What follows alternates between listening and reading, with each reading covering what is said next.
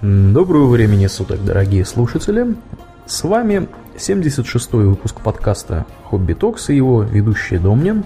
И Аурлиен. Я немножко сбился с привычного режима приветствия, потому что задумался, э, это у нас первый выпуск в этом году ведь, правда? Да, это первый выпуск в новом 2015 году. Значит, соответственно, всех поздравляем с наступившим 2015 годом, желаем успехов и прочей макроэкономической стабильности, дорогие друзья. Вот. Желаем также, чтобы вы приходили к нам по-прежнему и слушали наш подкаст. Э, сделать это можно на сайте, в группе во ВКонтакте. К сожалению, теперь на Арподе это нельзя сделать. Арпод благополучно все. Закрылся. Закрылся. Вот. Так что такие вот дела. Ну, э, прошлый раз мы провели разъяснительную работу с населением по поводу вреда всяких товарищей, Грешников которые, и еретиков. Да, пудрят мозги честным людям вот, всякими сетевыми маркетингами. Вот, сегодня мы коснемся темы частично смежной, потому что я думаю, что некоторых таких вот особо буйных товарищей... А это регулярно. Мы, мы как раз поговорим про то, что бывают, да, да. бывают, когда против них используется именно такое. Да, да. Вот мы поговорим про врачевание, так сказать, скорее эм, социальных болезней нашего мира с помощью полицейских сил специального назначения. Это э, явление, вот, полицейский спецназ, оно появилось одновременно с полицией как таковой? Или...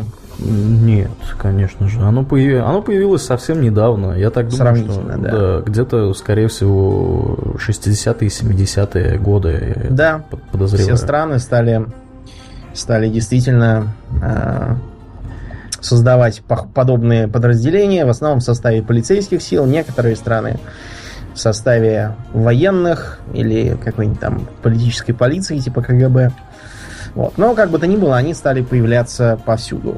Почему они стали появляться? Какие причины побудили государство заняться такой дорогостоящей, сложной и не всегда с гарантированным результатом работой? Э, новые угрозы появились в мире. И вообще мир изменился, мир, мир стал более глобальным. Появились террористы, появились э, всякие товарищи, которые при помощи средств массовой коммуникации начали пудрить людям мозги, всякие секты и прочие там граждане. Вот. Появились люди, которые стали вести э, какой-то, скажем так, преступный образ жизни на более широкую ногу, Э, та же самая этническая мафия, э, которая занимается... В основном упирающаяся в наркомафию. Да, в наркомафию, которая, да, традиционно зарабатывает очень много денег, и на эти деньги может себе позволить э, широкий спектр вооружения, с которым обычные полицейские силы не, не были в состоянии бороться. Ну, как-то да, так. Действительно так и было. Кроме того, а, распространилось, так сказать, сознание Э, своих интересов и общности среди народных масс. Поскольку э, в США власти столкнулись с тем, что массовые беспорядки, вспыхивающие то тут, то там, в частности в городе Лос-Анджелес, где это постоянная проблема, uh-huh, uh-huh. вот, ну и в других городах тоже, э, они становятся все более крупными, они становятся все более организованными и все, все чаще приводят к многочисленным жертвам, к разрушениям и тому подобному. Да, если, если хотите типичный пример, посмотрите художественный фильм «Хищник 2». Там как раз в начале фильма красочно представлено, как выглядел Лос-Анджелес в 70-е, по-моему, да, где-то, или, или 80-е. 80-е. 80-е, мне тоже кажется, да. Как бы то ни было, в Лос-Анджелесе и без выдуманных хищников всегда были проблемы. Мы можем вспомнить, например, один из самых э, ранних известных случаев, это так называемые Zoot Suit Riots. Что такое Zoot Suit, не знаешь, Аурлиен? Какие-то костюмы? Пиджаки? Да, вот э, э, помнишь в мультике про Тома и Джерри там был один одна серия, где он э, делал себе из обивки для э, шезлонга так. Э, делал себе такой модный полосатый оранжевый костюмец. А, да, да, да, да, да. Вот, да, вот да, это да. характерный покрой, то есть это э, такие э, свободные брюки, которые надо надевать э, по, под грудь практически на коротеньких подтяжках. А, обязательно цветастая рубашка, такой а, широкий галстук, чуть ли не лопаткой такой. Угу. А, обязательно пиджак с а, подшитыми плечами, чтобы они были пошире, и за счет этого такими довольно коротенькими а, руками. Ты сейчас, ты сейчас описал главного героя фильма Маска с надетой ну, маской. А, а это на, на, нем, на нем есть зудсьют именно потому, что он как бы считается очень крикливым и безвкусным. Да, да, да, да. Сейчас. Вот это и есть зудсьют. Да. Угу. А, почему именно из-за них произошли погромы? Дело в том, что а, зудсьюты, как и вообще крикливая, цветастая и безвкусная одежда, были популярны среди мексиканских иммигрантов в городе Лос-Анджелес. И они в таком виде разгуливали целыми толпами. Да, вот. Хорхе Мартинесы и ну, прочие ну, да, Лопесы. Угу. Дело в том, что на дворе стоял 43-й год, несколько неподходящий момент для того, чтобы разряжаться, как попугай, и разгуливать шоблами по улицам. Население несколько огорчалось, глядя на них, потому что, напоминаю, 43-й год, это война, это дефицит, ничего нет, э, все по карточкам, сахар по карточкам, бензин по карточкам. Того и гляди, японцы вторгнутся. Да, японцы непонятно, что там делают. Ткани, разумеется, никакой нет. Все вынуждены обходиться одеждой, перешивая старую. Вот. А то, что какие-то непонятные гастарбайтеры на неизвестно какие деньги и неизвестно откуда, ну, известно откуда, от разворовывания складов, э, вот, берут модные костюмы, на которые уходит ткань, наверное, как на два нормальных, они несколько огорчали население, в частности, огорчали приезжавших на э, побывку солдат и моряков. Вот, потому что солдатам и морякам, которые привыкли себя ощущать как самых, самых модных и стильных, все-таки форма, да, репутация героев, они ощущали совершенно ненужную конкуренцию со стороны каких-то неизвестно чем занимающихся, пока они там воюют с японцами, людей. Ну и э, слово за слово, шутка за шутку, кому-то набили рыло, кто-то кому-то нахамил, кто-то там где-то с кем-то купался на водохранилище, э, с кем-то поругался и от, кто-то от кого-то огреб. Я не случайно огреб, потому что там очень трудно разобрать, все, все врут. Вот, что это именно их обидели. Э, то же самое, например, было во время погромов в городе Чикаго несколько раньше. Потому что там из-за ссоры в каком-то парке развлечений тут же по городу разнеслись слухи. А негры толковали, что а, злые белые расисты кинули какую-то негритянку с ребенком в озеро. А белые галдели, что негры э, толпой напали и растерзали белую женщину. Ни того, ни другого не было. Это совершенно точно установлено на данный момент. Но слухи и пересуды сделали свое дело, начались погромы, резня, и, в общем, из, из ничего людей поубивали с, с обеих сторон. Вот такие случаи в США это не редкость. Э, у нас на настоящий момент были некоторые подобные случаи, можно вспомнить хотя бы ту же Сагру. Но у нас это пока что не выходит за определенные рамки. У нас другая проблема с массовыми беспорядками. Это разнообразные несанкционированные демонстрации. Но им тоже очень далеко до ближайших соперников. Как бы то ни было, стало к 70-м годам совершенно точно ясно, что обычная полиция не способна справиться с такими нештатными ситуациями. Кроме того, э, распространилась и другая беда, это хорошо вооруженные преступные группы, которые, например, э, могли там ограбить банк или там, допустим, забаррикадироваться, взяв заложников. Стала проблема этническая преступность, которая э, э, стала строить себе своеобразные базы, такие укрепрайоны, и чтобы оттуда достать подозреваемого в каком-нибудь преступлении, нужно было, ну, вызывать национальную гвардию не меньше. А национальную гвардию имеет право вызывать только кто? Президент. Ну, губернатор. Губернатор. Если взять пониже. Да, если, э, чтобы внести немножко контекста во всю эту ситуацию, я, забегая немножко вперед, скажу, что для понимания просто происходящего, что когда был создан вот первый, один из первых отрядов, полицейских отрядов специального назначения в Лос-Анджелесе, Э, командиру этого отряда пришлось просить разрешения у президента США, чтобы на определенном этапе использовать в городе гранатомет армейский. То есть они там должны были им нужно было там попасть, по-моему, куда-то там сломать стену. Вот, и чтобы выстрелить из гранатомета, пришлось запросить санкцию самого президента. Но вы понимаете, что при каждом захвате заложников никто не будет звонить президенту. Угу. И губернатор тоже человек занятой, пока он там поймет, чего от него хотят, уже всех убьют, или все убегут, или, в общем, время будет упущено. И э, поэтому было решено, что отныне обычных полицейских, которые вооружены были чем? Это табельный револьвер. Шестизарядный. Да, шестизарядный. А также в багажнике патрульной машины чаще часто лежал дробовик. Как раз для тяжелых случаев. Дробовик это прекрасно.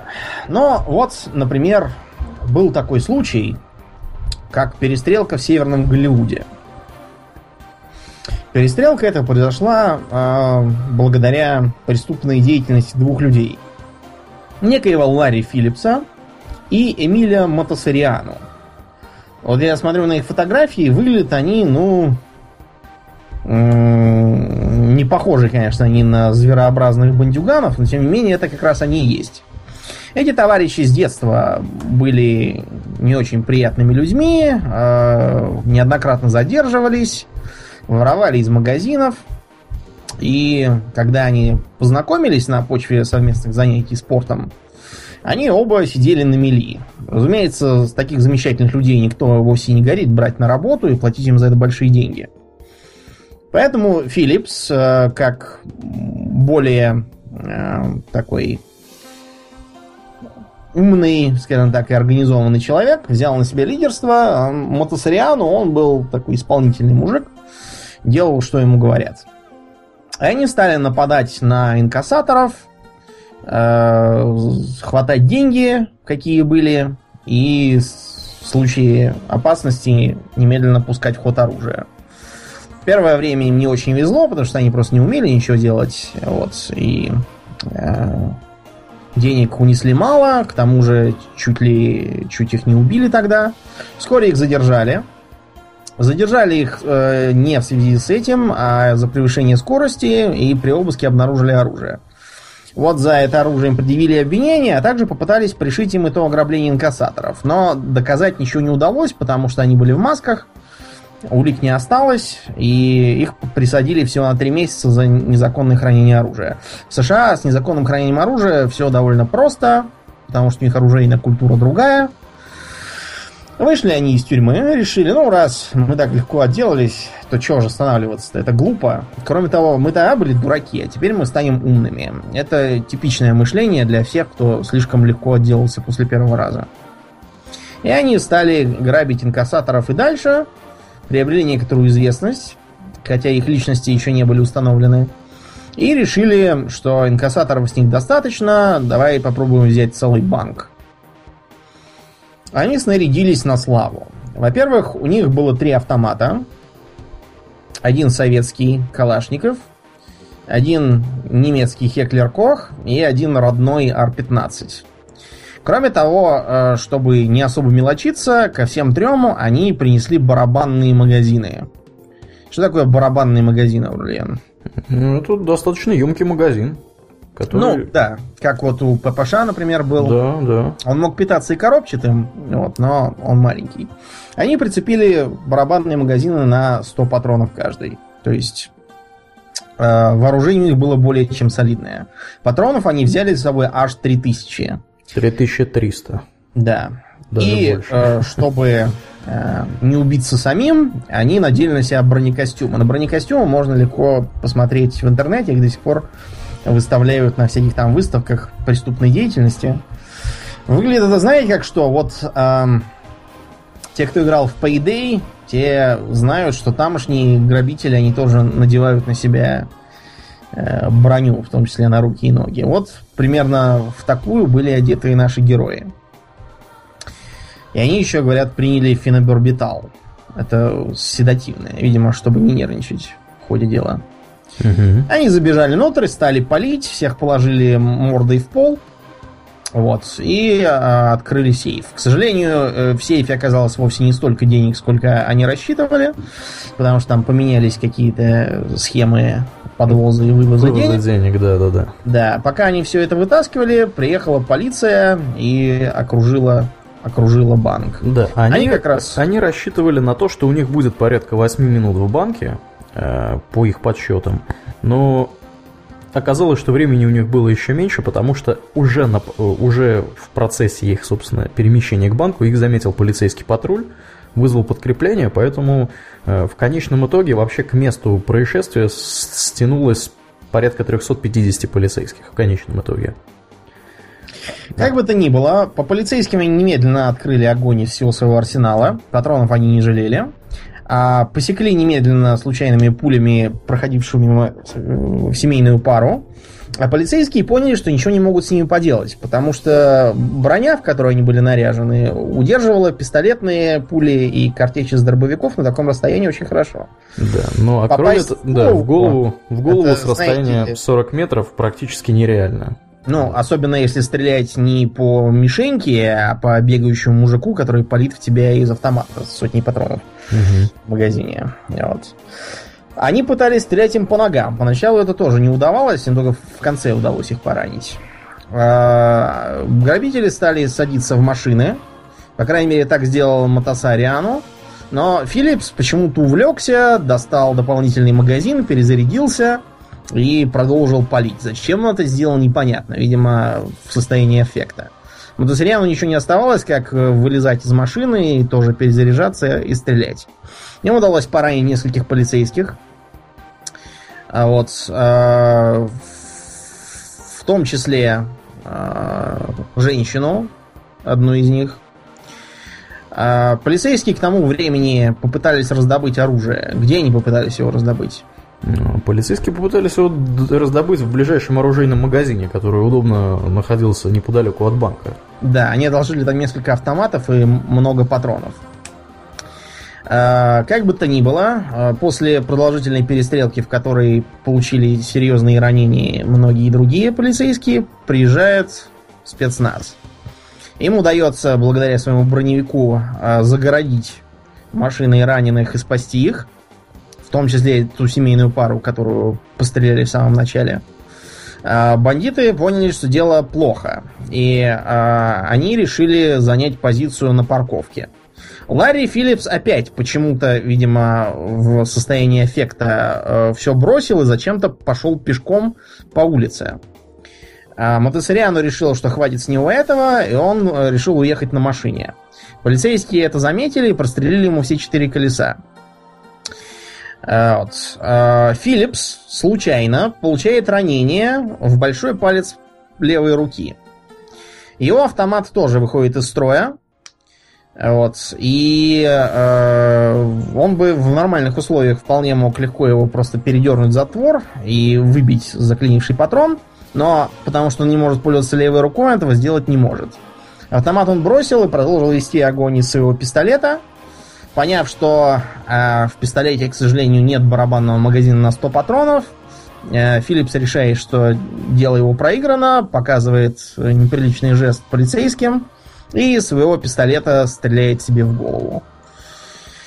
Мотосериану, сидевший все в той же самой расстрелянной машине, пытался перелезть в другую, но там не было ключей, как это ни странно.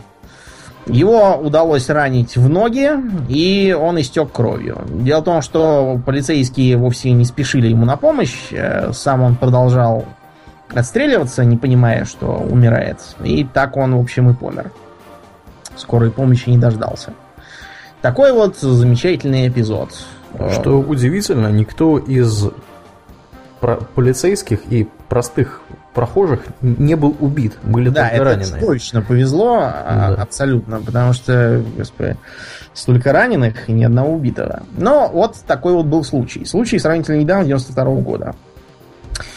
Чтобы бороться с э, вот таким, а также, э, понимаете, вот это 60-70-е годы, это обострение разнообразных радикальных группировок в США. Какие, например, мы знаем радикальные группы там?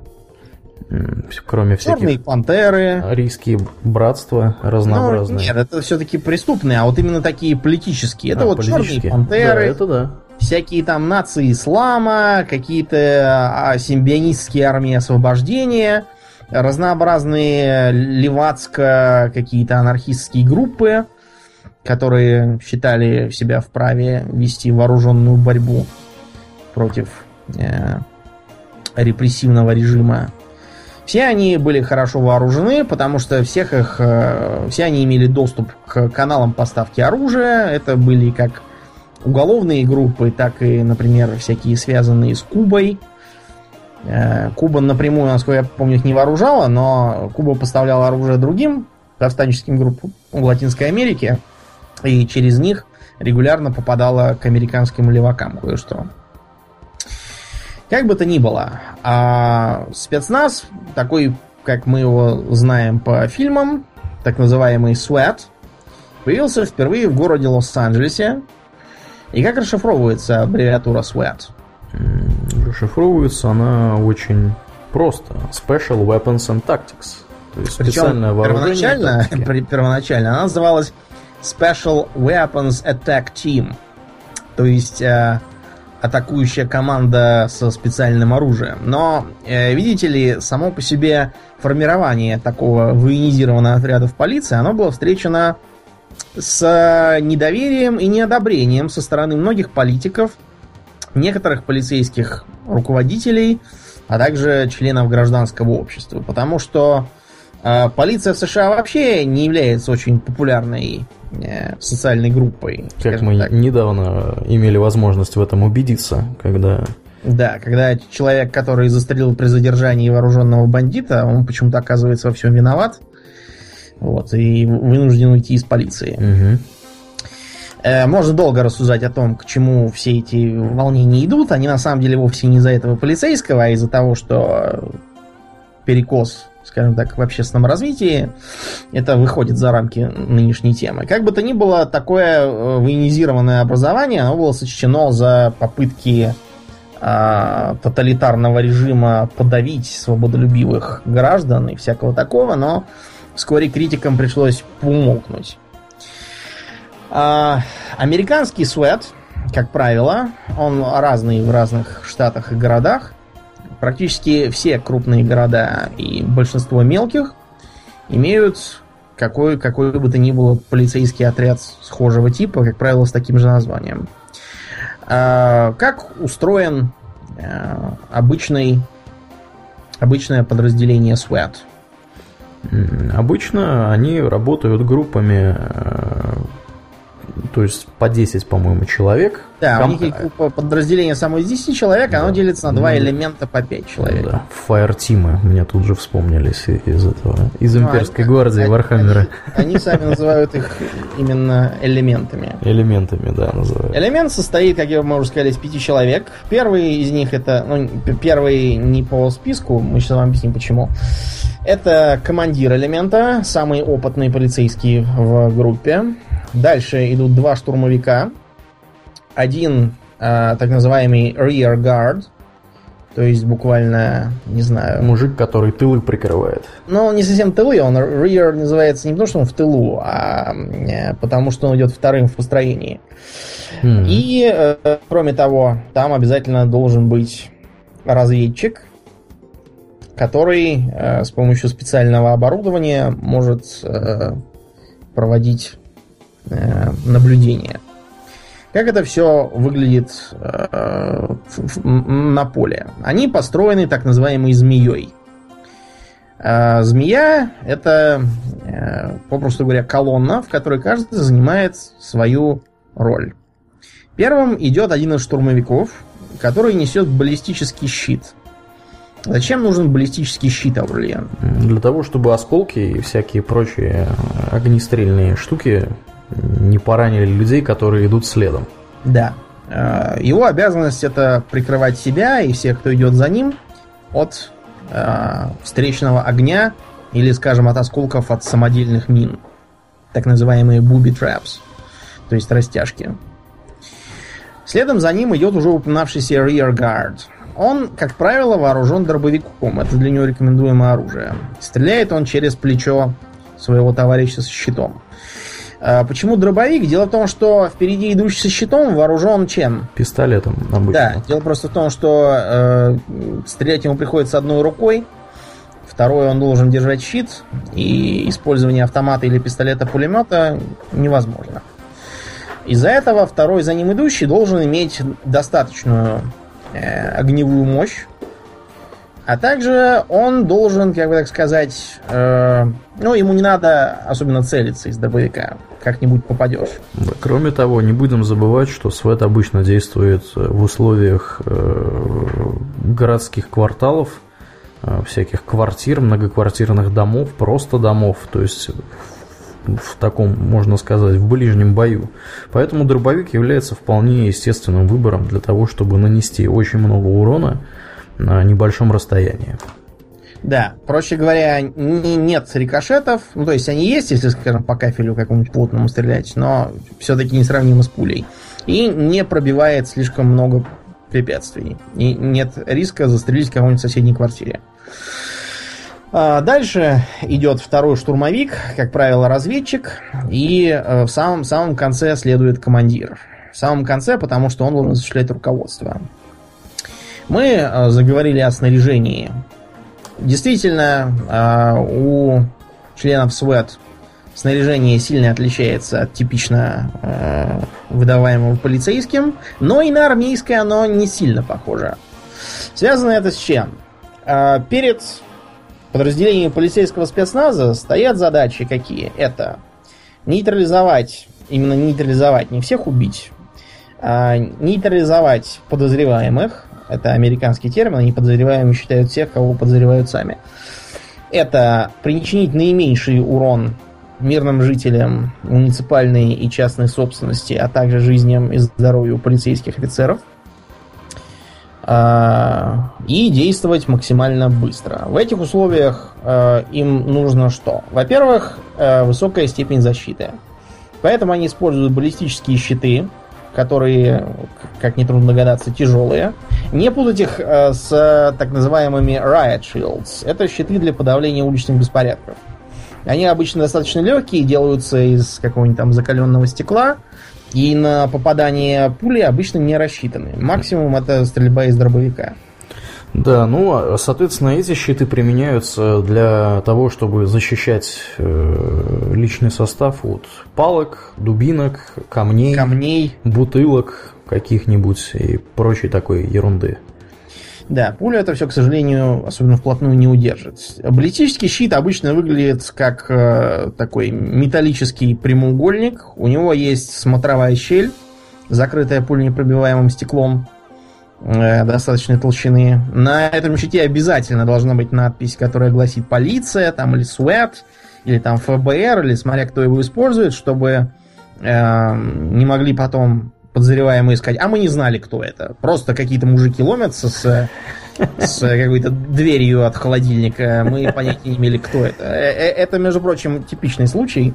Именно из-за этого они постоянно на, на них рисуют понятными буквами, кто это такие в США э, было много случаев, когда задержанные оправдывались именно этим. А в качестве э, огнестрельного оружия обычно использовался пистолет-пулемет. Типичным для Лос-Анджелесского полицейского департамента был э, немецкий Хеклер Кох МП-5. Сейчас э, обычно используются разные укороченные варианты э, карабинов Кольта, некоторых немецких карабинов. В общем, сейчас все перешли с пистолетного патрона на промежуточные. Я думаю, понятно почему. Потому что уголовники тоже перешли на более серьезные средства защиты. Вот, их стало гораздо больше, и поэтому пистолет-пулемет больше не оправдывает себя. Кроме того, каждый полицейский обязательно несет пистолет. Они его сами называют sidearm.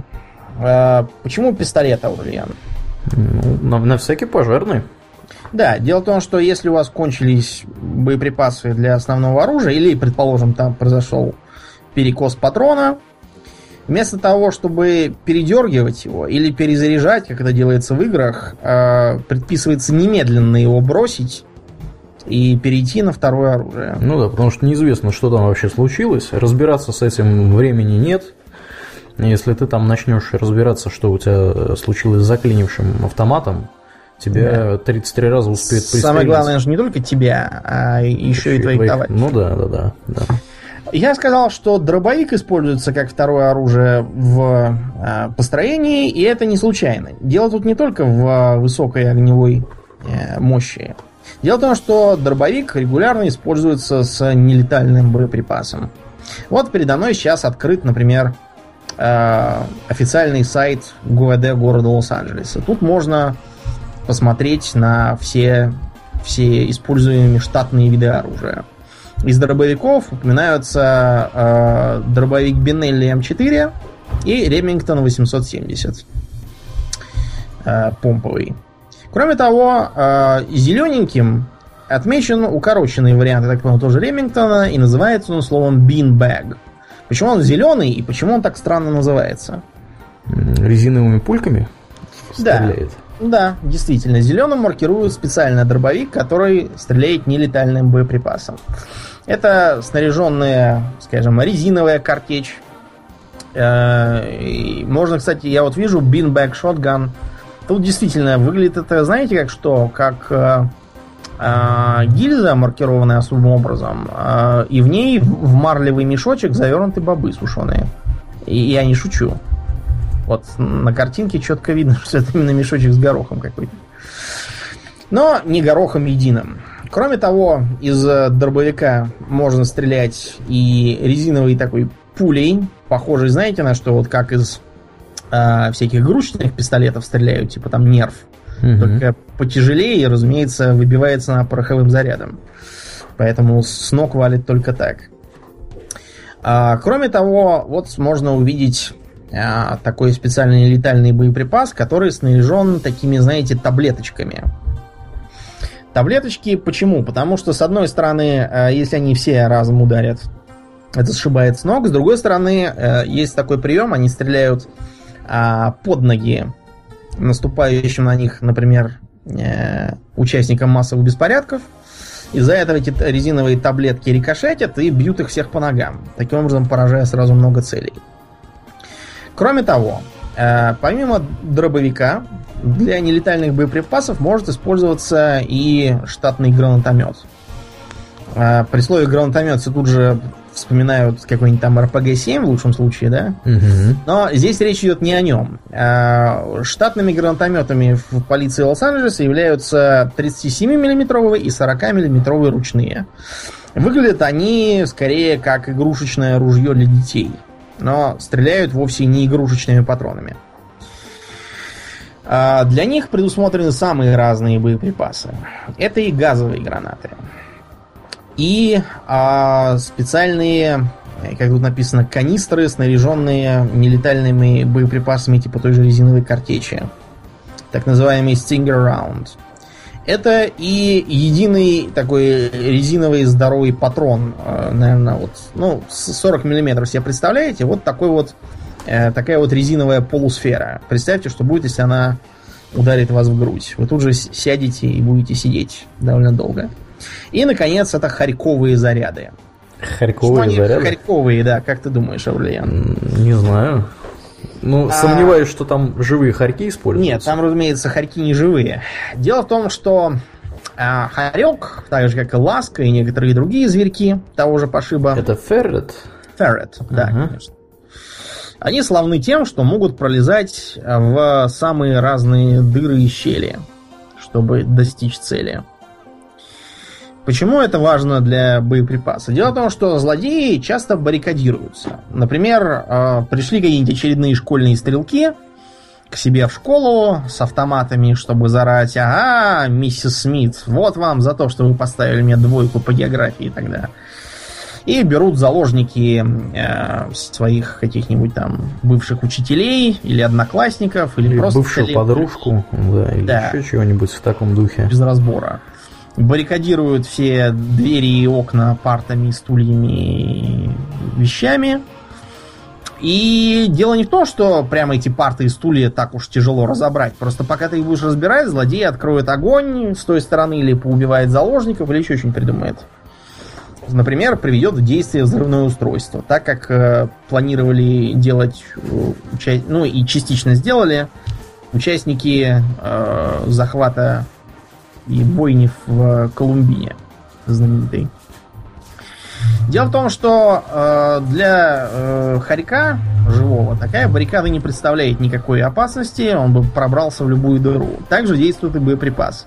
Задача его в том, чтобы пробить эту баррикаду и, э, высунувшись с той стороны, открыться и выпустить поражающий агент. Как правило, это газ.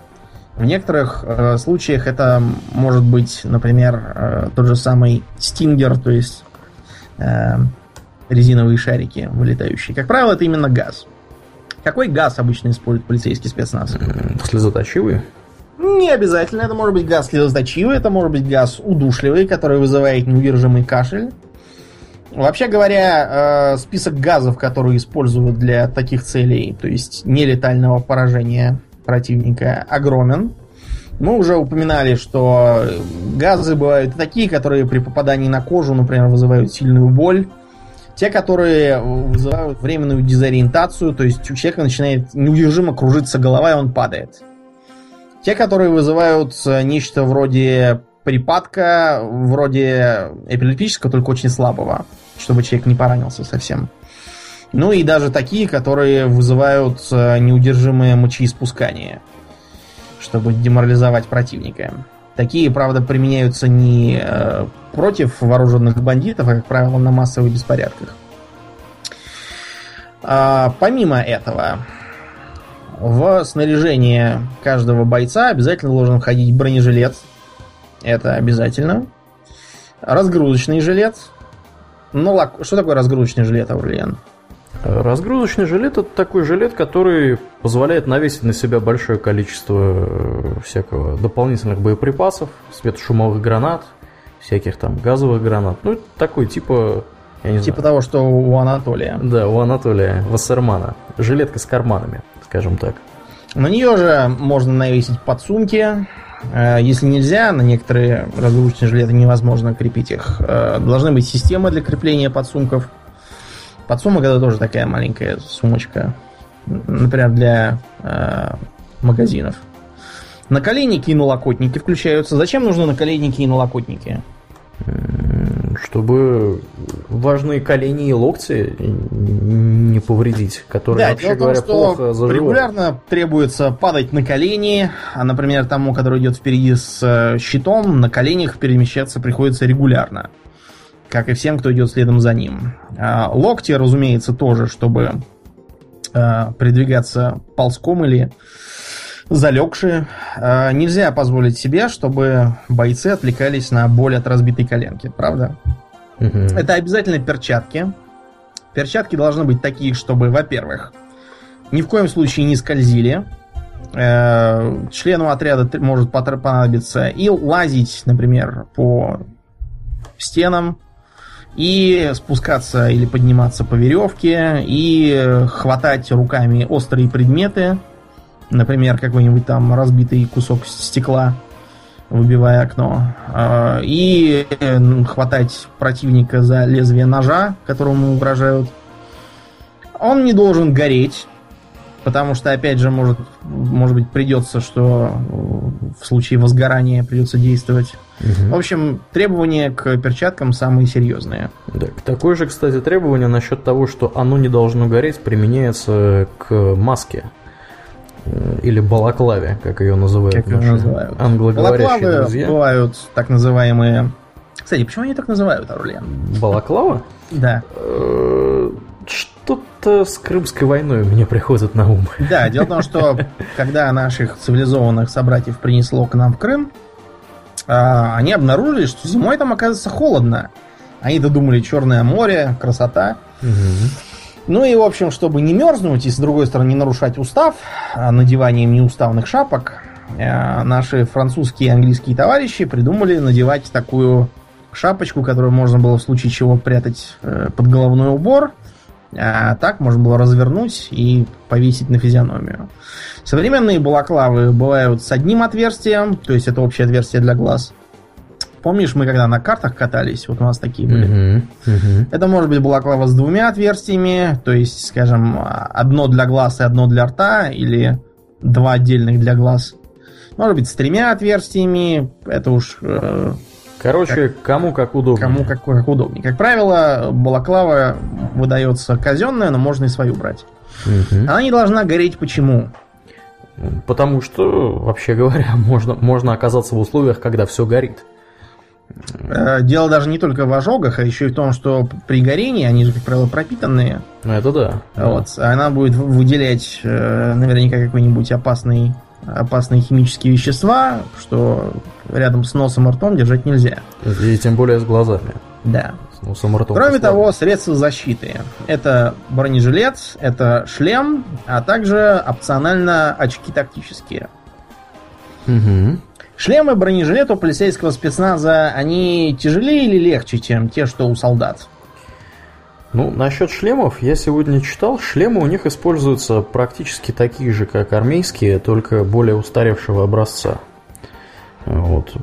Я не могу сказать, что они сильно легче. Мне кажется, Нет, что... Первоначально Лос-Анджелесский Суэт использовал э, старинные, оставшиеся еще со Второй мировой войны, а частью со Вьетнамской войны каски. Угу. Вот, но, а, а иногда даже пытались, знаешь, как э, носили такие мотоциклетные шлемы. То есть да, да, те, да. которые с пластиковым визором, а такие, которые байкеры любят носить. Угу, угу. Байкеры не любят э, полные шлемы, да? Они им кажутся достаточно крутыми. Вот пытались в такие людей наряжать. Но ну, сейчас, да, да носят э, обычно пуленепробиваемый шлем противоосколочный. Наш э, СОБР часто носит так называемый шлем «рысь». Шлем «рысь», например, могли видеть те, кто играл в Battlefield. Там у э, российского, российского пулеметчика шлем именно такой, с откидным забралом. Он его все время носит откинутым. Э, это шлем достаточно тяжелый. У него тяжелое забрало, закрывающее все лицо и имеющее визор из кварцевого стекла. Я лично видел картинки, где вот в него стреляют, а потом видно, что пуля его не пробила, а торчит из, э, из разбитого визора. Такой вот надежный шлем. Другой вопрос, что это все как бы Защищает оно защищает, но от попадания винтовочной пули в голову он, скорее всего, просто сломает шею. И шлем он все-таки не рассчитан на такое. Ну да. Бронежилет несколько более тяжелый, чем у военных, просто потому что военным нужно гораздо больше бегать, им нужно наступать, и вообще от них требуется большая подвижность на протяжении более длительного времени. Для полицейских, как правило, ну, операция вернее, ее активная фаза, она исчисляется минутами и, может быть, иногда десятками минут, не больше. Поэтому и остальное снаряжение у полицейских более тяжелое, менее маневренное, но за счет этого более надежное, а, дорогое, часто более дорогое, просто потому что массовости, как у армии, тут нет. Ну и э, иногда бывает даже довольно смешное. Ты знал, что американский спецназ регулярно использует пейнтбольные ружья? Да? Да. Это зачем? А, вариантов два. Например, в пейнтбольное ружье можно снарядить шарики не с краской, а с перечным газом. Mm-hmm. Таким образом, э, можно не кидаясь гранатами, а это может быть чревато. Предположим, что злодей захватил э, маленьких детей. Я сомневаюсь, что кидание гранат с удушливым газом маленьких детей э, пойдет им на пользу. Много, да, понимания. Угу. Поэтому используется вот такой вот э, пейнтбольный пистолет, э, который стреляет перечным газом. Кроме того, часто используется в случае э, массовых беспорядков, когда нужно нейтрализовать э, особо наглых и э, возглавляющих толпу личностей. И, наконец, при тех же массовых беспорядках Пейнтбольное ружье часто используется в своем первозданном виде, содержа э, шарики с краской. Дело в том, что при подавлении беспорядков американский полицейский спецназ идет с несколькими шеренгами, э, из которых вторая как раз занимается газом, а также в том числе и с использованием пейнтбольного ружья, а третья шеренга занимается арестами. И вот, чтобы отметить человека, которого надо арестовать, они его мажут краской. Mm-hmm. Таким образом, даже если он побежит, э, встречный патруль имеет указание таких арестовывать. Сразу же. Почему именно так? Дело в том, что эм, при подавлении беспорядков смысл не в том, чтобы всех арестовать. Тюрем не хватит, потому что при таком размахе это полгорода надо будет посадить. У города просто нет таких мощностей, скажем так. Причина номер два. Современный подход к пресечению массовых беспорядков заключается не в том, чтобы там всех палками перебить и подавить, а в том, чтобы заставить людей прекратить делать то, что они делают. А для этого строго запрещается окружать толпу, строго запрещается загонять ее в угол, строго запрещается пытаться ее взять там в какое-то кольцо или держать, э, не выпускать. У них обязательно должно быть несколько, именно несколько, потому что если они, если они все помчатся в одно место, начнется давка. Несколько путей отхода. Смысл, как правило, в том, чтобы их разделить Дело в том, что толпа, она подчиняется некоторым законам. А чем больше толпа, тем она тупее, агрессивнее и стремительнее действует. Угу. Если, скажем, а, полицейским оцеплением рассечь ее пополам, она тут же сделается вдвое тише. После этого ее рассекают еще и поперек. Таким образом, получается, что она рассечена на четверо, и люди, на них бывает забавно смотреть. Вот я видел записи, они когда их растекли на маленькие группы, они сразу делаются такими прямо овечками все. Да, все так хлопают глазами, что глядят. Протесты? Что, да, что было? Я? Да я бы никогда. Да я, да я тут мимо шел.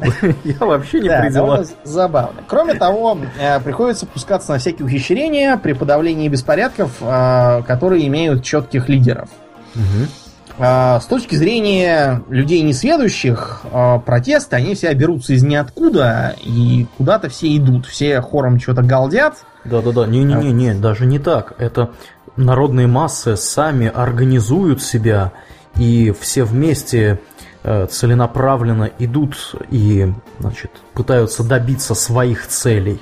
Да. Это же да. всегда так происходит. А, где-то через пару месяцев после того, как целей добились, Госдепартамент делает очередной отчет и заявляет, что на поддержание демократии в таком-то месте было затрачено 2 миллиарда долларов. Но, разумеется, это все бесплатно восстал народ и бесплатно все сделал. А 2 миллиарда они так, для, для моральной поддержки. Ну да, да, да. Как это обычно выглядит? А, у толпа всегда разбирается на сектора, для того, чтобы ей было проще управлять. В центре ставится, так сказать, старший по вот этой толпе, по периметру еще 4 человека, ну там 5-6, смотря какой размер и какая форма, ставится его помощников. А, по средствам связи центральному выдаются указания, что орать, к чему призывать, куда вести. Он начинает это орать. А, это подхватывают 5-6 человек его помощников по периметру. Когда вокруг тебя вроде как ни с того ни сего все стали орать, ты тоже будешь орать. Так работает закон толпы толпе, ты немедленно тупеешь до уровня необходимого организатору. Угу. Разумеется, полиция в любом государстве все это знает. А, пейнтбольные пометки применяются, в частности, против вот таких граждан. Специалисты, э, дело в том, что в полицейский спецназ всегда входят оперативники, которые имеют опыт оперативной работы. Это является, так... это является одним из условий практически во всех странах, во всех видах полицейского спецназа, э, является одним из необходимых условий для того, чтобы стать членом этого самого полицейского спецназа. В разных странах по-разному, где-то требуют еще и армейский опыт. Да. Например, американцы очень любят брать в свет Э, людей с армейским опытом, потому что у них есть специфическая подготовка, они умеют обращаться с оружием, они, скорее всего, если это какие-нибудь морские пехотинцы или там еще кто-то, они имеют специальные навыки, э, соответственно, там Альпинизм, Альпинизм, плавание. Да, да, да, именно так. Вот. В других менее милитаризованных странах, э, там, например, могут требовать просто два года оператив... наличия опыта оперативной работы, чтобы люди э, могли э, повариться в э, участке в своем, знать, какие процедуры существуют, как там оформляются задержания, как там работа ведется с такими людьми, как с другими и так далее. Так что это является одним из необходимых условий для того, чтобы стать в общем-то, членом такого спецотряда полицейского. И это совершенно оправданно, потому что, представьте, приходит какой-то Петя и говорит, здрасте, я хочу вот у вас служить, а Петя, например, не понимает, а, как себя должен вести сотрудник полиции. Петя не понимает, что, например, а, задачей э, спецназа, когда они берут штурмом какой-нибудь там укрепленный дом наркобарона, является не всех убить, кто попался, угу. а арестовать конкретных людей в случае необходимости, используя силу, но желательно по минимуму. Э, Петя не понимает, э, что нужно делать с мирными жителями. Вот, например, э, представим, что мы с тобой сидим пьем чаи в доме, на угу. втором этаже которого, например, задерживается гражданин. К нам угу. врывается спецназ. Что спецназ делает с нами? Кладет нас мордой в пол и заковывает да, в наручники. наручники. Немедленно. В наручники этих клоунов. Да, это делается всегда так, невзирая на то, кто что кричит, что он ни при чем, что он мимо проходил, что он никто, и он просто так. Из этого, вот... дорогие друзья, мы можем сделать небольшую рекомендацию. Если вам не посчастливилось оказаться рядом с проведением такой операции, ни в коем случае не мешайте людям, у которых на бронежилетах написано полиция или спецназ или что-то еще, там, я не знаю, СВЭТ, ОМОН, СОБР, что угодно. Не надо кричать, махать руками спокойно ложитесь на пол, выполняйте. Ну, естественно. Тем более не надо убегать. Да, да, потому что далеко ну, вы не убежите. Против вас могут просто-напросто применить э, спецсредства. спецсредства. В лучшем случае. Да, да. В лучшем случае. Да, Получить есть... каким-нибудь там перечным газом физиономию никому да, не Это не потому, что ОМОН или СОБР такие злые, а потому что у них такая работа. Такой порядок. Такой порядок, да. Потому что они не знают. Может быть, вы это и есть тот самый, самый злодей, да, которого надо задержать.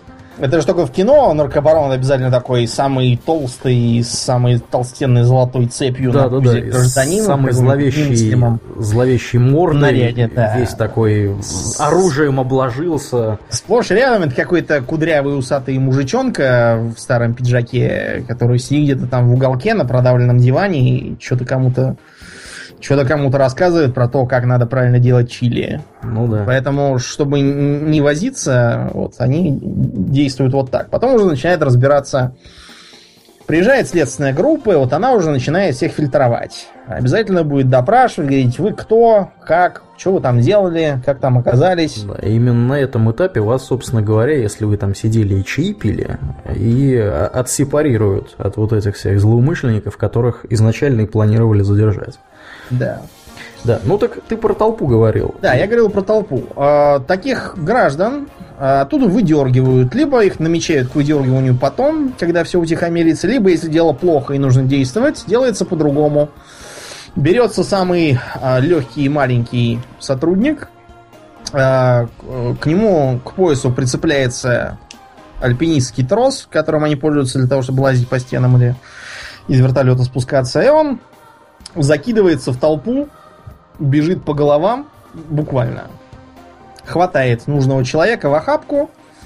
Вот, часто применяет какое-нибудь спецсредство, чтобы не оторваться было тоже из альпинистского арсенала. И их потом втаскивают обратно. Сам сотрудник тоже, разумеется, по мере сил тащит э, и пробивается через толпу.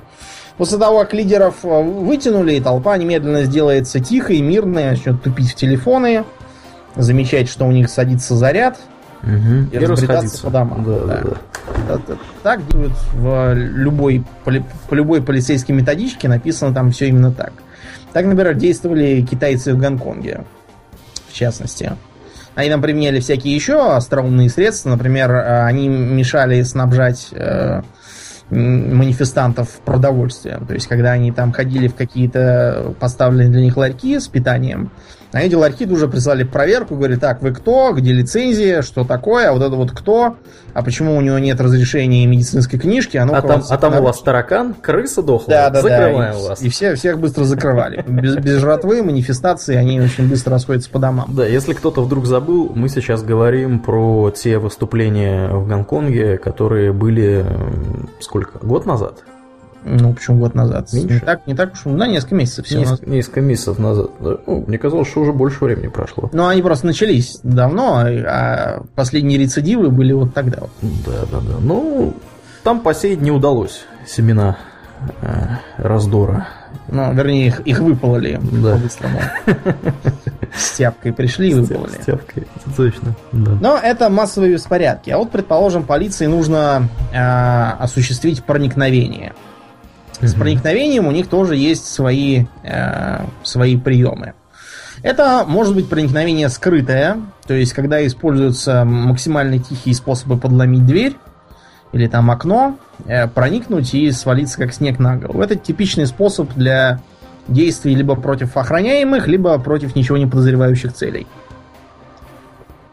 Такое часто применяется при так называемом high risk warrant, то есть это означает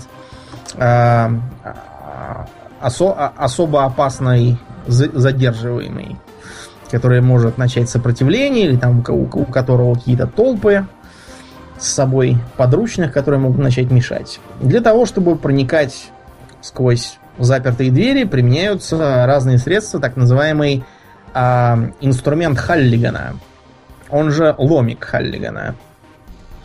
Почему-то в некоторых методичках пишут ломик хулигана, но это несколько не то.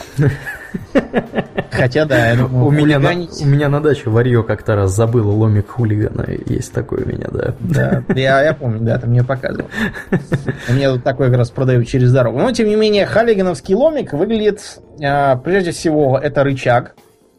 А, он служит для того, чтобы отжимать двери или снимать их с петель. Он достаточно длинный, э, имеет на э, том конце, где короткое, э, короткое плечо рычага, еще и такой коготь.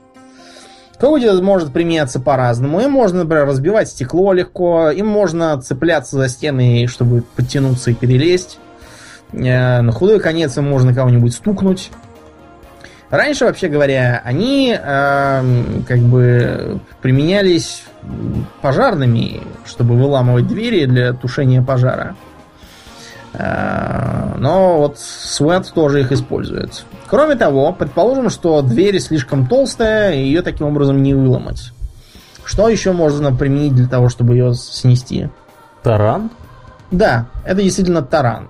Э, тараны бывают разные. Сейчас их самых разных сортов и мощностей применяют. Например, это может быть такой просто небольшой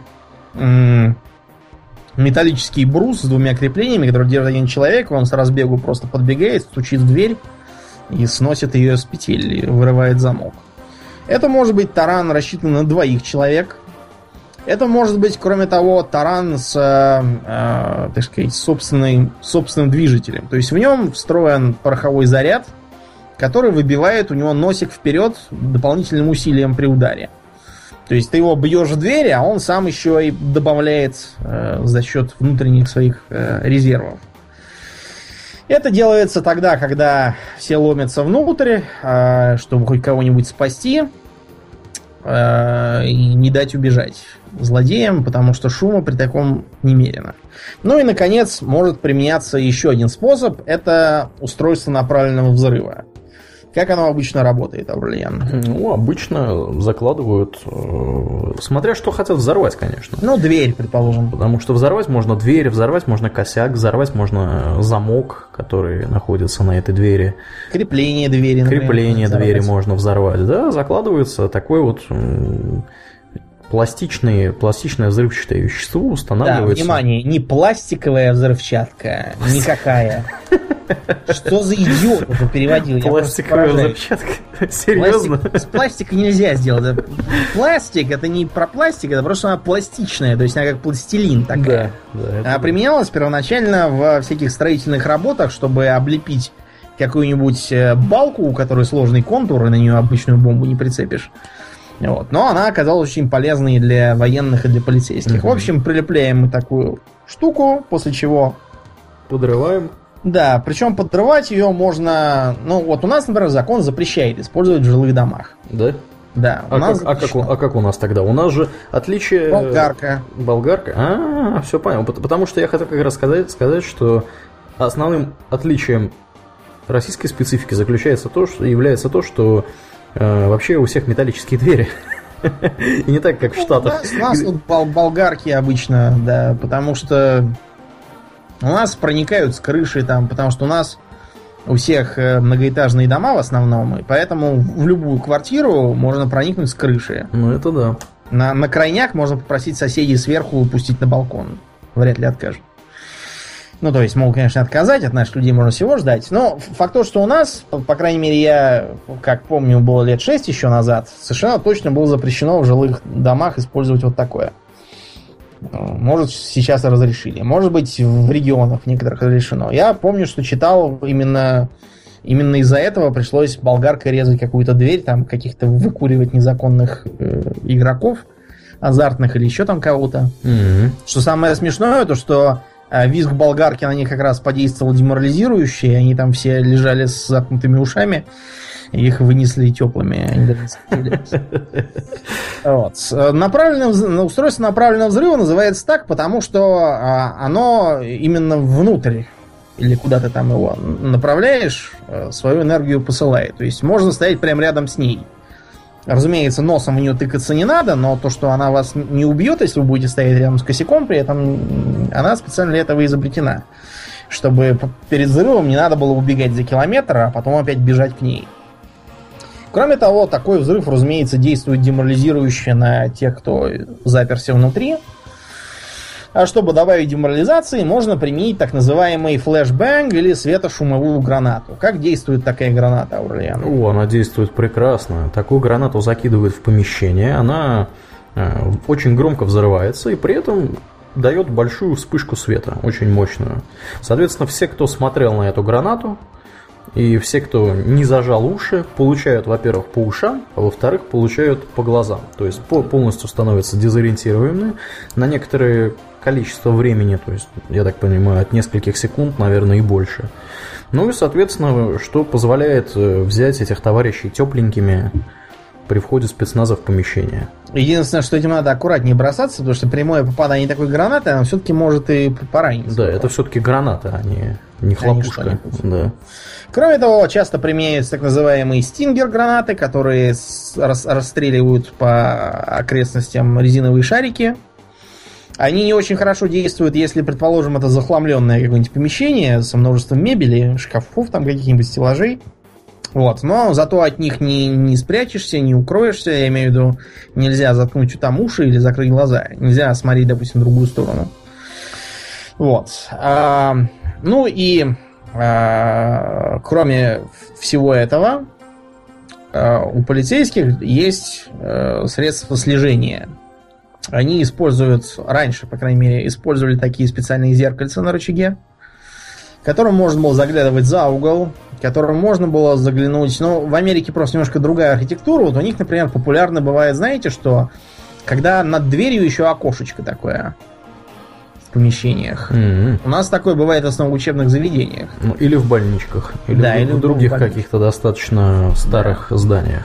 У американцев такое распространено шире и до сих пор, поэтому зеркальце хорошо работало. Кроме того, были специальные модели, которые позволяли еще под, э, под самой дверью в щель разглядеть там всякие ноги и тому подобное. Угу. Сейчас для этого используются более утонченные средства. Это Тепло... зонды. Тепловизоры. Да, Тепловизоры, это оптоволоконные зонды, которые вроде как, знаете, э, когда гастроскопию делают, в горло запихивают такой кабель. Кишку. Ага. Да. Вот такой же, только гораздо тоньше, потому что сейчас технологии продвинулись. Можно в какую-нибудь там дверную щель запихать или, скажем, через замочную скважину посмотреть. А, даст необходимое увеличение. А, за угол тоже можно завернуть. Это позволяет заранее знать, что там происходит. Да, тепловизоры тоже, конечно, хорошо помогают позволяют видеть, кто там ходит, кто чего делает. А для того, чтобы полицейские могли быть уверены а, при, например, взятии заложников, используются элементы снайперов. Снайперы, как правило, ну, как и всегда, работают парами, размещаются на окрестных домах, на высотах, вот, э, где как. В теории снайпера можно использовать с вертолета. Это, правда, очень трудно и требует очень хорошего снайпера, потому что попасть из винтовки издалека э, так-то нелегко. А представьте, что вы сидите в трясущемся и э, болтающемся вертолете. Да, кроме того, вертолет находится все-таки, скорее всего, на большем расстоянии, чем с какой-то стационарной точки, с крыши здания или из квартиры соседнего дома. Ну вот, что делает саму задачу попадания более трудной. Угу. А, какое снайперское оружие используют полицейские снайперы? Чем оно отличается от типичного армейского снайпера? Я так понимаю, что типичный армейский снайпер использует все-таки более тяжелые снайперские винтовки с более э, большими патронами. Ну да, с более крупным калибром, да, действительно. с более крупным калибром, потому что задача армейского снайпера э, уничтожить цель на большом расстоянии, скорее всего, то есть за пределами, так сказать, ответного огня. Э, различные армейские э, образцы позволяют стрелять на расстояние более километра, до двух километров, по-моему, где-то я видел цифру. Не помню, что, то, что, что, что у нас умеет стрелять до двух километров, то ли СВД, мне кажется, не СВД, что-то более другое. СВС Ну, может быть, да. Ну, я точно, точно видел где-то такую, такую винтовку здоровенную.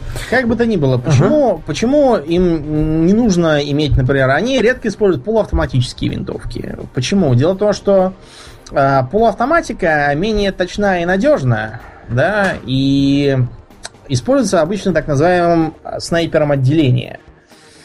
Э, аналогом у американцев обычно является так называемый marksman, вооруженный marksman же rifle. То есть это обычно просто модификация автомата, переделанная полуавтоматический э, огонь с удлиненным стволом.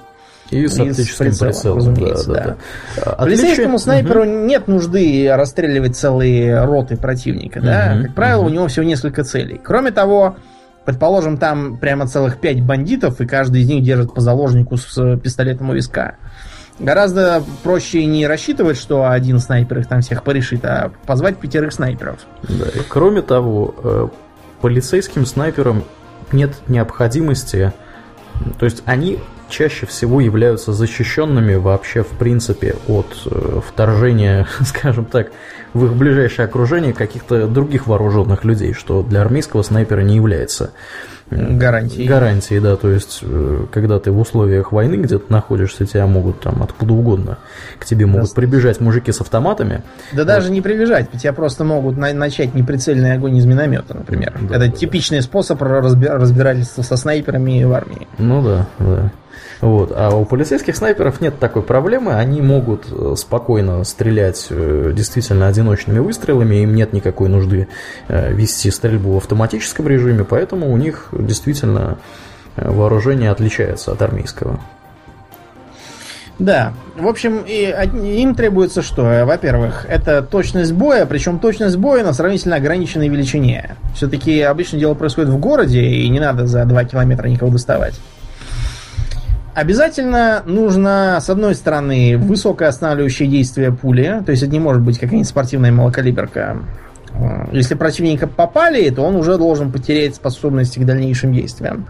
С другой стороны, это не может быть какая-нибудь монструозная винтовка 50-го калибра. Потому что, во-первых, э, слишком легко, стреляя по противнику, еще через три, три квартиры прострелить и кого-нибудь не того прибить. Угу. И, наконец, стреляя из винтовки, нужно все-таки соизмерять силу. То, что ты в него попал из винтовки и убил, э, это уж ему не повезло. Ты попал ему куда-нибудь в руку, его спасли и отправили под суд, это другое. Ты ему выстрелил из винтовки 50-го калибра в руку, оторвал ее с корнем, и человек сдох сразу же от шока и кровопотери, но это все-таки избыточно. Прокуратуры и суды не любят, когда полицейские слишком много трупов им приносят. Они не безосновательно заявляют, что задача полиции все-таки арестовывать. А решать, что там с ним делать, казнить его или помиловать, это уже дело суда. Да уж, это да. Вот. Поэтому действительно э, СВОТ часто ис- испытывает серьезное политическое давление на себя. Да, ну я думаю, что вы уже заметили, что из арсенала СВОТ, как мы, как мы его описали, можно сделать вывод, что количество нелетального оружия у них все-таки достаточно значительное. Да, да, да, да. Действительно.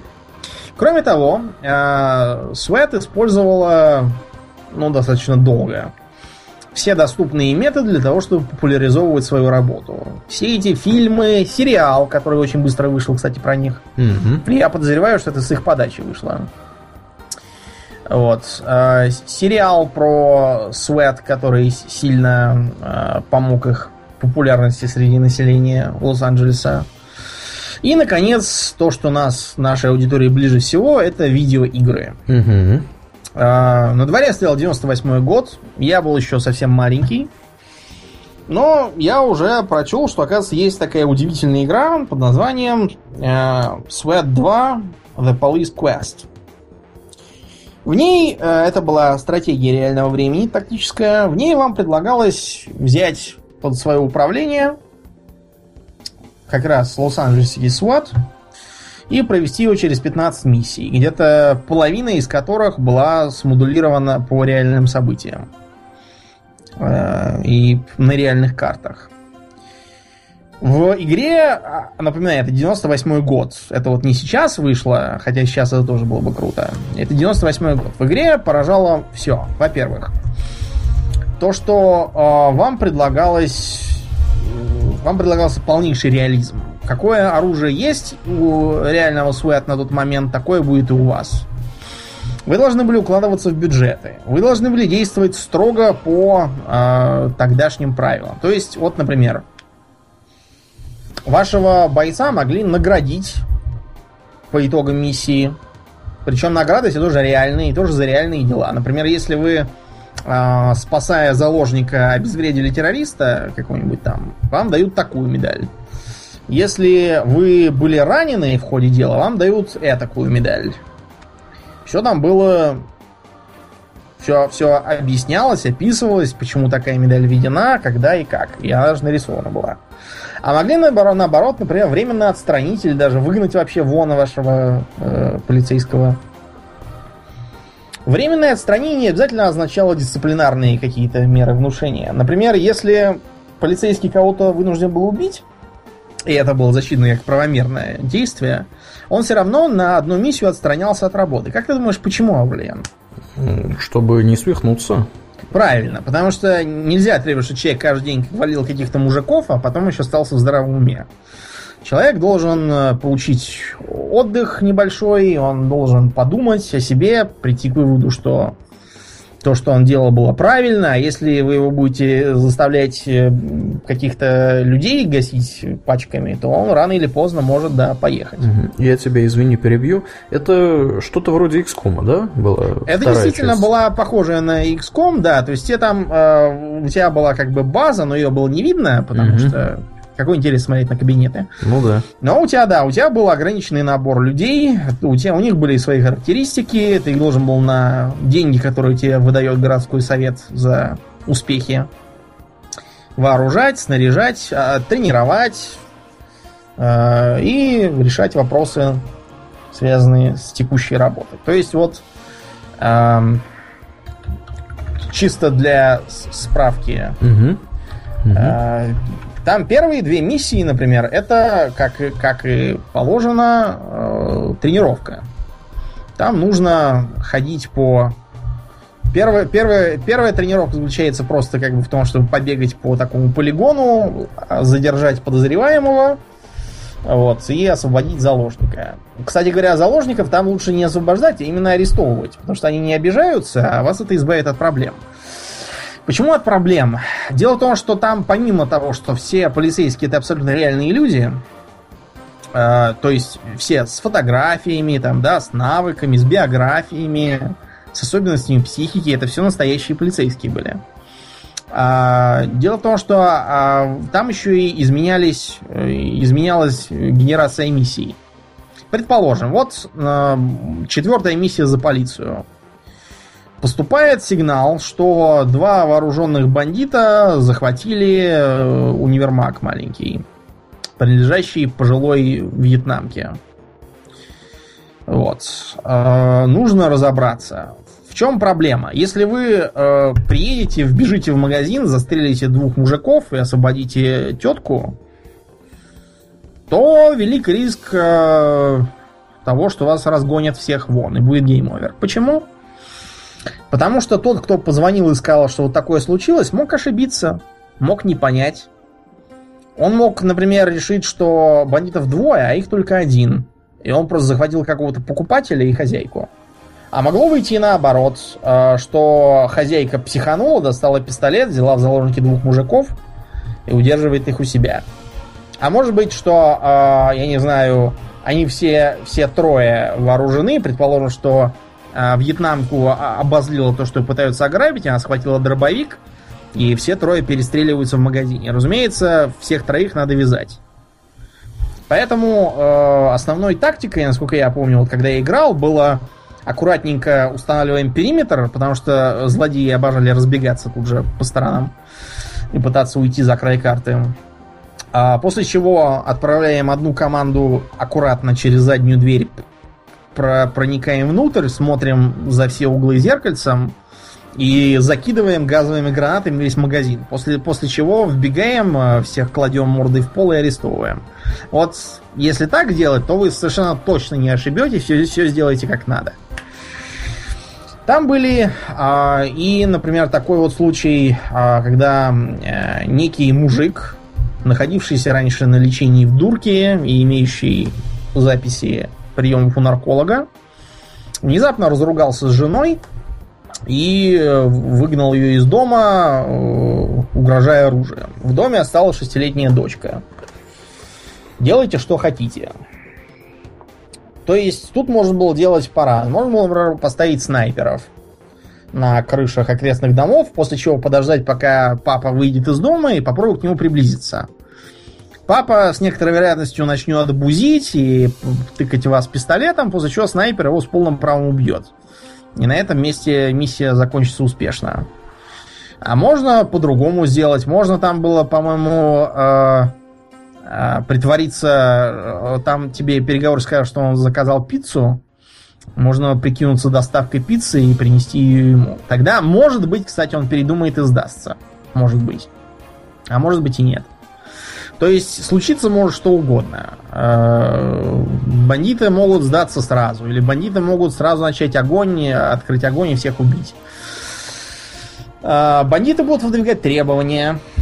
При этом требования можно тоже отвергать или, или не отвергать. Вот, например, э, пятая миссия, основанная, кстати, тоже на реальных событиях. Трое подозреваемых берут банк, полиция приезжает и блокирует их там. Э, подозреваемые сразу же выдвигают условия дать им переговорное устройство для разговоров. Как вариант, если им его дать и выйдет один из э, подозреваемых, можно попробовать его тут же повязать, ломануться внутрь и схватить остальных. Но чаще всего они высылают кого-то из заложников, чтобы его забрать. Тогда продолжаем переговоры. Они потребуют себе бронеавтомобиль, чтобы они могли уехать. Я согласился. Бронеавтомобиль приехал. Они открыли двери и стали выходить. Я немедленно кинул газовую гранату, двое из них стали кашлять и чихать, третий, видимо, дернулся за оружием, потому что его немедленно застрелил снайпер. Все, дело сделано. А, кроме того, например, а, там была такая интересная миссия в трейлер-парке. Какой-то наркоман а, наелся наркотиков, порезал себе вены, вызывает э, себе медиков, и тут почему-то начинается в окрестности какая-то стрельба. Полицейских отправляют разбираться, в чем там дело. Э, как вариант, можно, например, покричать заложников в мегафон, чтобы они вылезли на улицу и ушли подальше.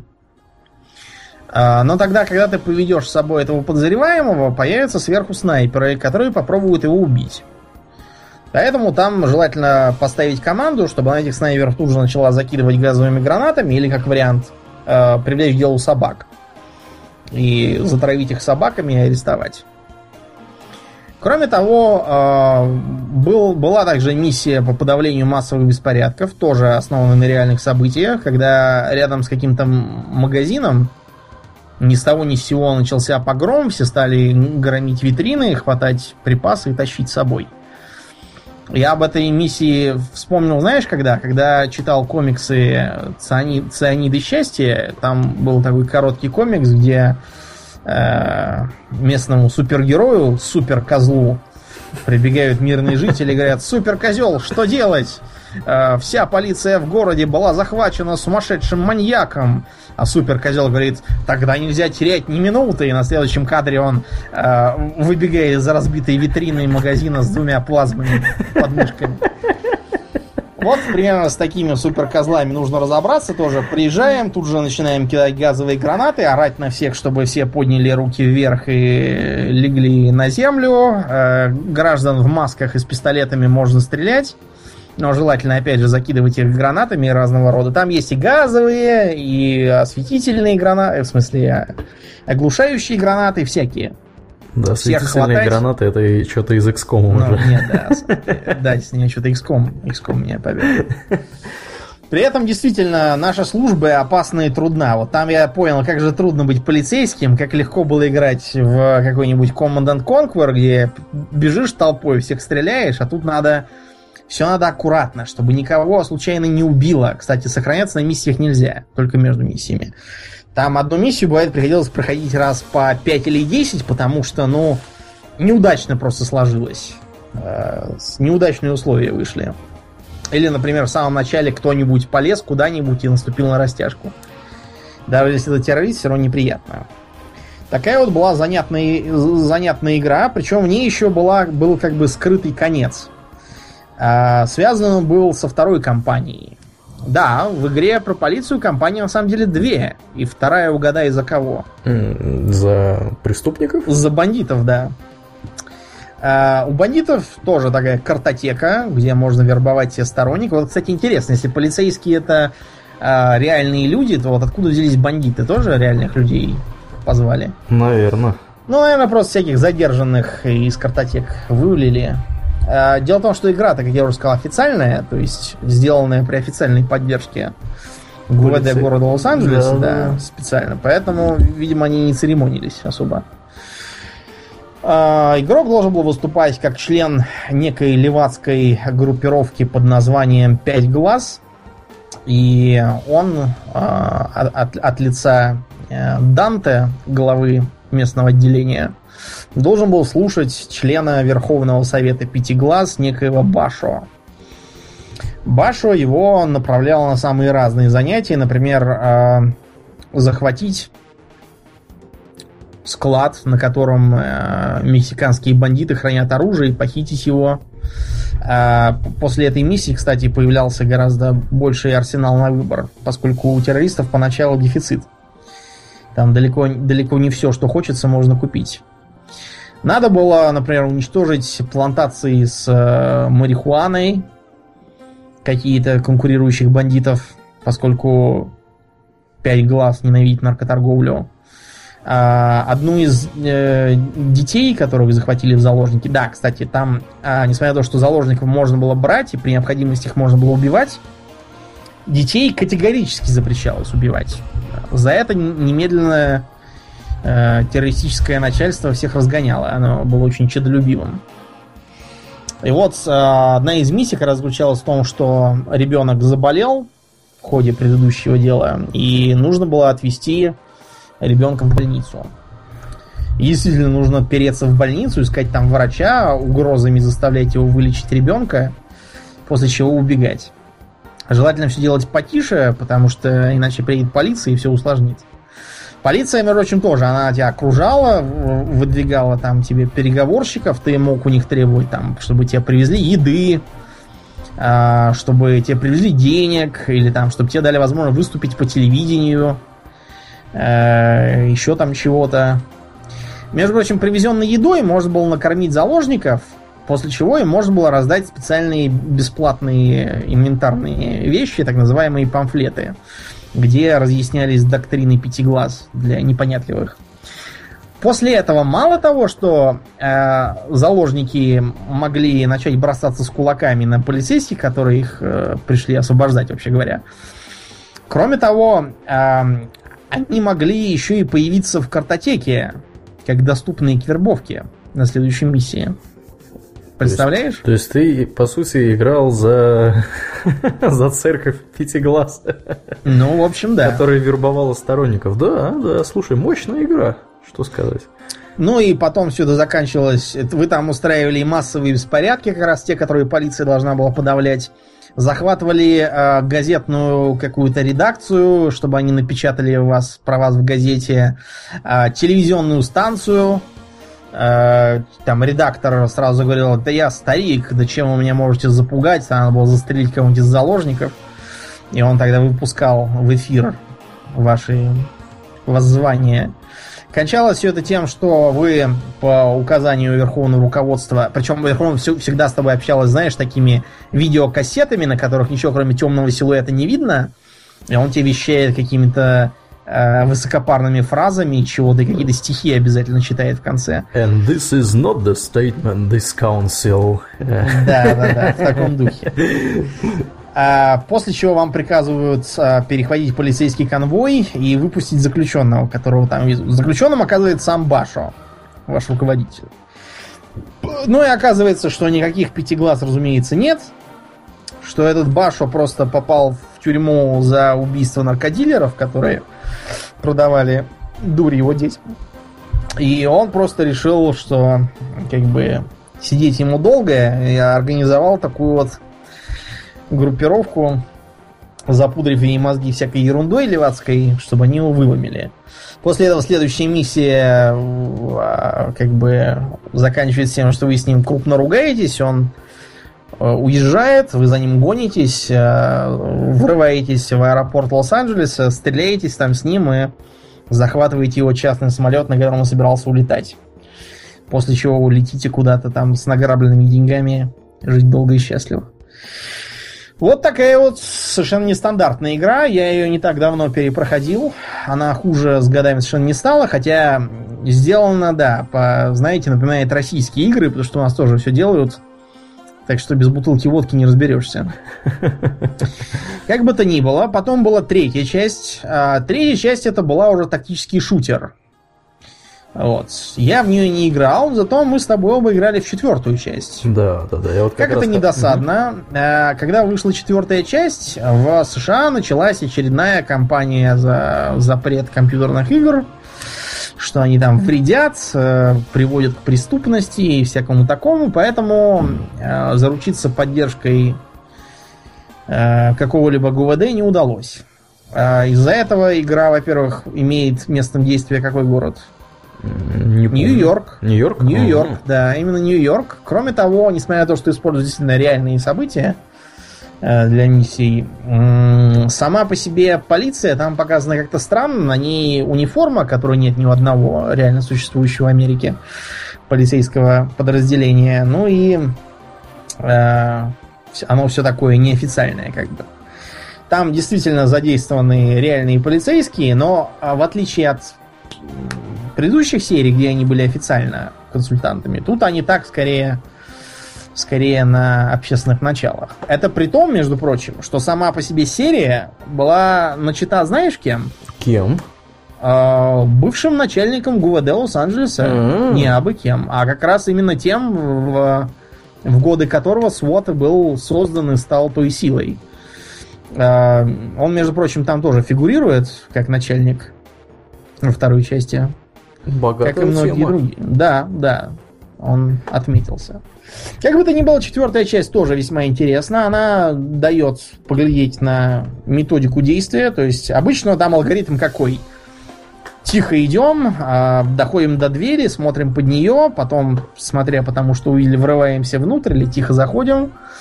Если мы кого-то видим, мы на него тут же орем диким голосом а, «Полиция! Руки вверх! На колени! руки вверх! Встать да. на колени!»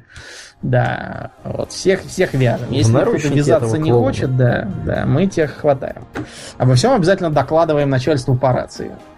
Игра была хороша еще и тем, что там никогда нельзя было ждать, что именно будет в той или иной комнате. Вот, там было очень интересно все сделано с точки зрения оборота. Единственное, что там мешало, то, что не было централизованного искусственного интеллекта. То есть бандиты, они не делали ничего, э, как бы, как общность. Сообща, они просто, да, да, они ходили там где-то или сидели. А во второй части там было немножко не так. Там-то, если начинал не выполнять их требований, или если они видели, что будешь штурмовать, они могли заложников порешить и пытаться все убежать. А эти просто сидят. Но, с другой стороны, заложников они иногда угрожали убить и даже могли их и убить. Такое было. Как бы то ни было, игра интересная. Там были такие, основанные, опять же, на реальных событиях миссии, как вот штурм а, здания, в котором поселились сектанты. Помнишь такую миссию? Смутно. Я очень смутно помню, что там происходило. Но вроде Но была первая миссия, миссия, вот я на память сейчас вспоминаю. Первая миссия это захват какого-то китайского бандита в китайском ресторане. Там обычно все тихо шло, потому что их было всего трое, они не упирались. Вторая это арест предполагаемого серийного убийцы.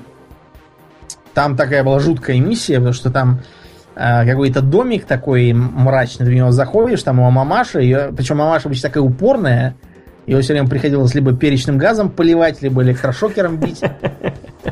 А, вот. Кстати, в аддоне к игре там, а, там можно было еще прикладом вырыло дать, чтобы не тратить ценные, ценные патроны.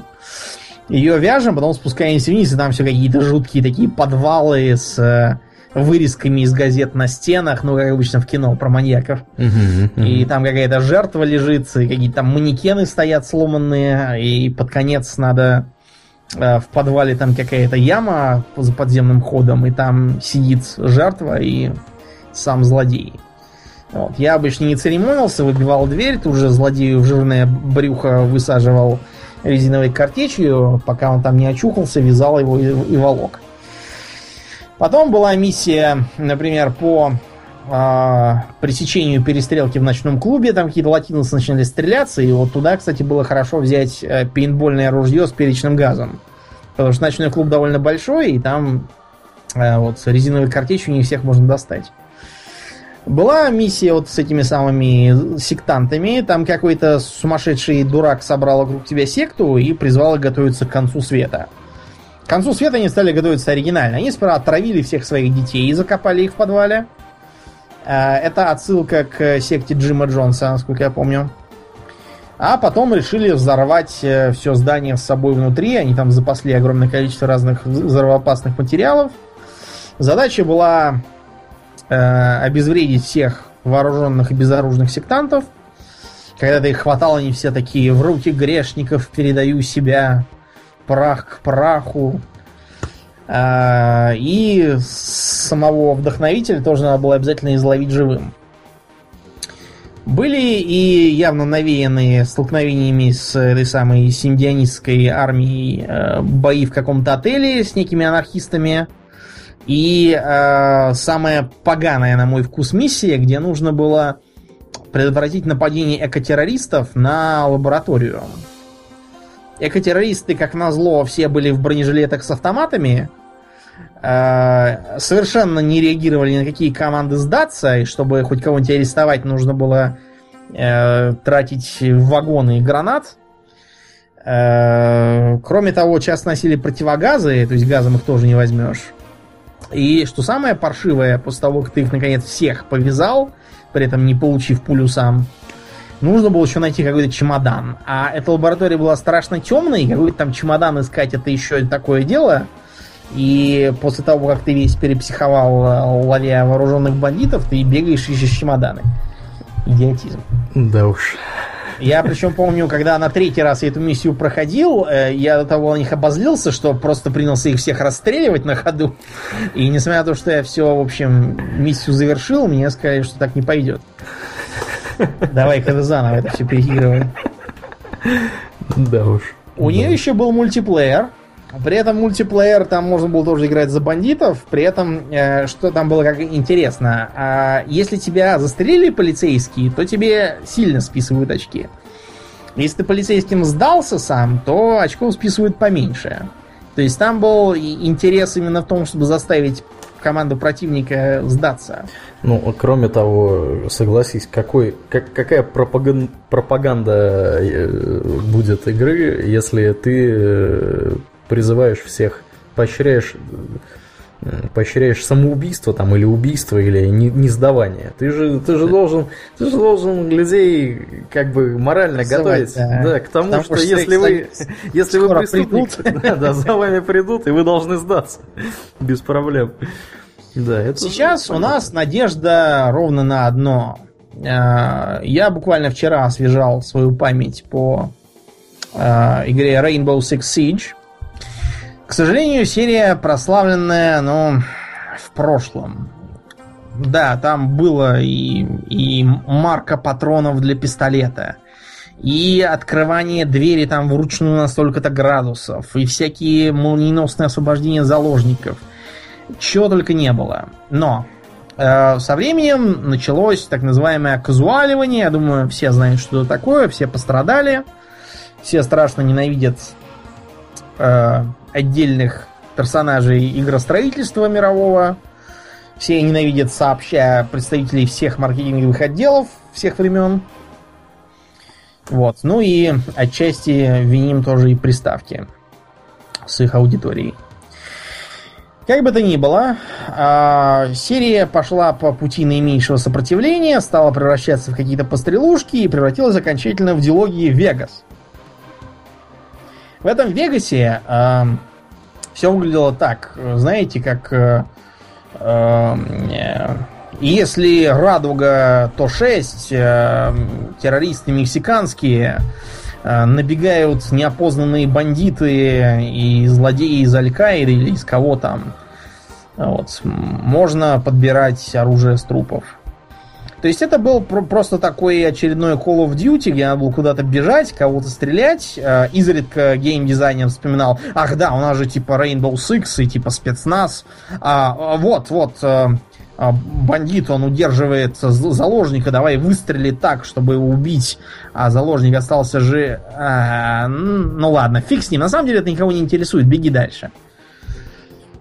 Было две части, обе они не получили, скажем так, славы, и, видимо, маркетинговый отдел наконец посетил, посетил, э, посетили зайчатки разума, и они стали делать новую игру, которую мы вам показывали ролик в группе несколько месяцев назад. А, что там обещает быть? Там обещает быть, а, во-первых, абсолютно хардкорные, э, хардкорные бои, я вчера буквально изучал блог разработчиков. Там они говорят, что надо будет, а, как, как они говорят, а, если вы не нажимаете ни на что и не шевелите никакие контроллеры, ваш персонаж не будет делать ничего. Чтобы он сделал что-то, вам нужно именно так и делать. Никаких там пресс X to win не будет. Там можно посмотреть, например, у них на сайте на то, как интересно сделаны всякие там э, стрельба из-за препятствий. Вот эта вот змея, которая обычно идут полицейские, она там обещает быть э, проработана на 5 с плюсом. То есть впереди идет щитоносец, за него вы все выглядываете. Можно залечь, залечь, выглядывать из косяка, из-за косяка и всякое такое. Будут также и э, будет разрушаемая архитектура. То есть никаких там вот в это место укрепить бомбу, и тогда можно будет пролезть. Нет. Они обещают, что прицепляешь так называемый breaching charge, то есть заряд для проникновения на любую абсолютно стену. Если она не ломаемая, ну это твоя проблема, сам дурак, но в основном там стены ломаются. Подрываешь, проделывается дыра, летят осколки и пыль. Э, тех, кто внутри временно от этого блюрит. А вы ломитесь, да, угу. ломитесь. Соответственно, злодеи там тоже таскают с собой заложников заложники не просто идут как бараны, как это в каком-нибудь Counter-Strike, да, а заложника надо хватать за, за шиворот и волочь. При этом заложники регулярно начинают упираться. А, если, например, вы их тащите через колючую проволоку, э, злодеи могут колючей проволокой перегораживать проходы. Кроме того, забаррикадировать э, окна, чтобы их было не видно, поскольку э, основной задачей полицейских это сперва наблюдать и видеть, что там делают злодеи. У полицейских есть свой штатный снайпер, который их прикрывает. Полицейские могут выбирать, откуда им подходить. Подъезжать ли на машине, или, может быть, высадиться на крыше с тросов, после чего, кстати, с тросами же можно проникнуть в любые окна. По крайней мере, так это выглядело в демонстрационной записи, я уж не знаю. Э, обещают чуть ли там не рай, и полную разрушаемость, и то и все, и реализм, и то, что там будет э, вручную разработанная анимация. Короче, надейтесь, ребята, надейтесь, потому что надеяться больше не на что. Ибо была уже одна бесславная попытка, называлась она Takedown Red Saber, которую в основном игрожурналисты окрестили как Let Down Bad Saber. Обещали, это, кстати, на Kickstarter, на Kickstarter выходили, что вот будет то же самое, что и в Rainbow Six, тоже будет так же здорово, но в реальности получилось, что денег собрали мало. Вместо того, чтобы просто положиться на Kickstarter, они нашли себе издателя, который, разумеется, погонял их и требовал Э, народу у них было мало, как и денег на то, чтобы нанять новых. Поэтому сделано все тяп-ляп, ничего не работает. Э, э, все тупо и напоминает скорее польский шутер, чем какой-то там наследник Rainbow Six. Поэтому надеемся на возрождение славы, поскольку сейчас мы, я думаю, все уже видим, что крупные игроделы начинают понимать. Зря они думали, что игроки такие тупые, Зря они рассчитывали полагаться на какую-то там казуальную аудиторию, которая лишь бы э, пиф-паф и вы выиграли. Надо ориентироваться на более умных и взрослых людей. Поэтому будем надеяться, что в этом году, обещают в этом году, может быть осенью, мы сможем почувствовать себя опять в шкуре полицейского спецназа. Потому что, откровенно говоря, в Суэт играть уже, ну, как бы трудновато по нынешним временам. Вот так. Да, будем закругляться. Я напоминаю, что в эфире был 76-й выпуск подкаста «Хобби Токс». А с вами были его постоянные ведущие Домнин и Аурлиен. Спасибо, Домнин. Всего хорошего, друзья. Пока.